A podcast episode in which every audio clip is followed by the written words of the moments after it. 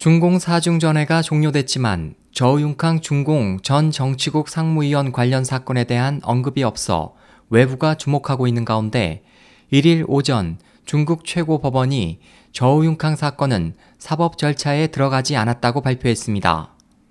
1일 중국 법제만보에 따르면 오전 장비신 최고 법원 부원장은 중국 전인대 기자회견에서 저우융캉 사건은 일단 공소기관이 법원에 기소해야 하고 법원에서도 법적 심리 절차를 거쳐야 하기 때문에 아직 사법 절차에 들어가지 않았다고 말했습니다.